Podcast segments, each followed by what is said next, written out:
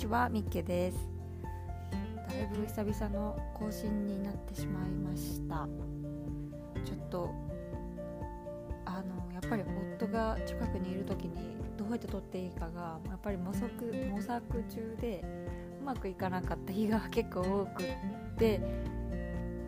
っていうのとあの、まあ、仕事がバタバタしてたっていうのが一応言い訳として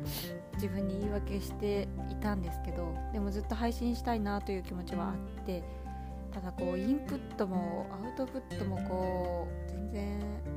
ままならずこう疲れて寝るみたいな感じの日が多かってあと体調がちょっと悪かったりとかして結構思うように体が動かなくてなんか悔しい1ヶ月を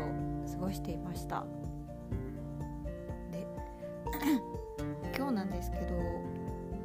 昨日ちょっとやっていたメルカリの出品をしながらなんか目的私メルカリをする目的って何だっけっていうのをちょっと考え直すことがあったのでそのことについてお話ししようかなと思います。ではお願いします。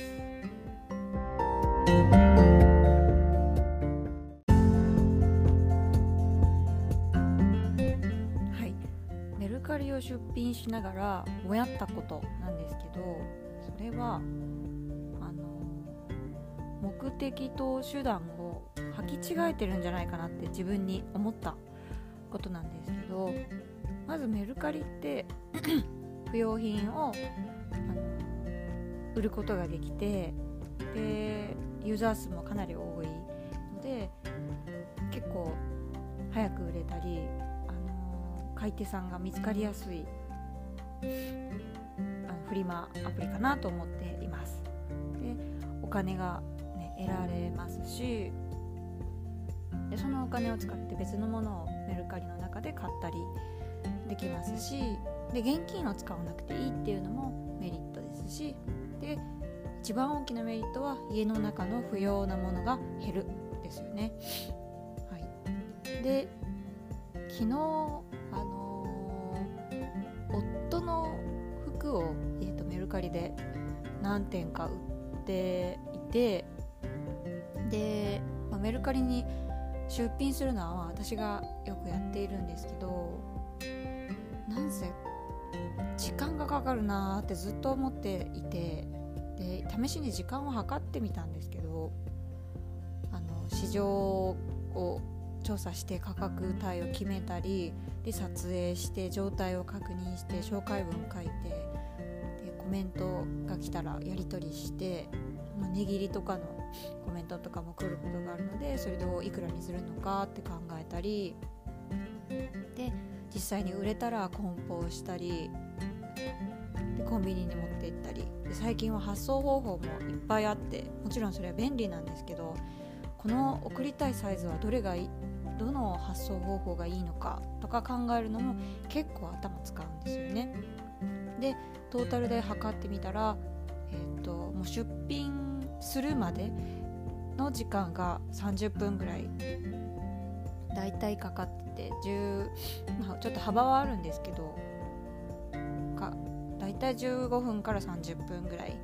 の幅はあるんですけどそれぐらいかかるかなと思っていてでその後えーと、コメントのやり取りしたり梱包してでコンビニに持ってって売るあの発送するってなるとやっぱトータルで1時間ぐらいかかるかなと思っていて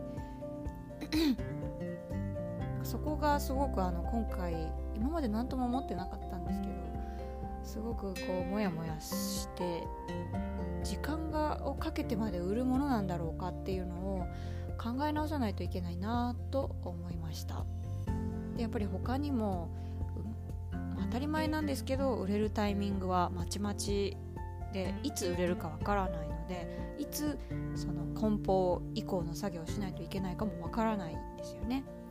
であとは家に売れるまでずっと保管しておかなきゃいけないのでなんかあんまり不要品をせっかく洗い出してもごめんなさいあの保管する場所が結局確保しないといけない。スペースを空けるためにメルカリに出そうと思ったけど売れるまではその保管をしないといけない。っていうのがなんとなくもやっとしました。で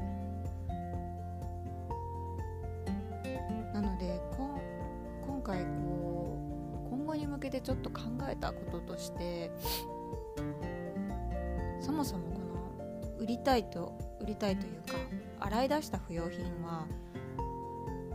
自分が出品をする手間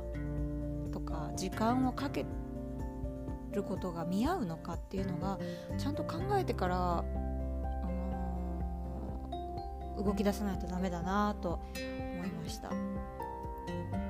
の結局目先のお金は稼げるんですけど時間は失うんですよね。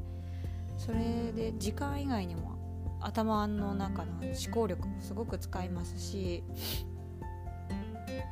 なんか失うものも結構大きいなっていうのを気づいてメルカリはあくまで手段なんですよね。でその何の手段かっていうとあの私のはメルカリを使う理由は不要品をまず減らしたいっていうのが第一にあてでできればそれがお金になったら嬉しいなっていう、うんと目的だったはずなんですけどなんですけどなんかお金にしたいお金になることのこう喜びみたいなのもやっぱりあるのでそのお金にしたいっていうのが先行してしまってるなっていうのを感じました。だからメルカリであの売るものとしてっぱり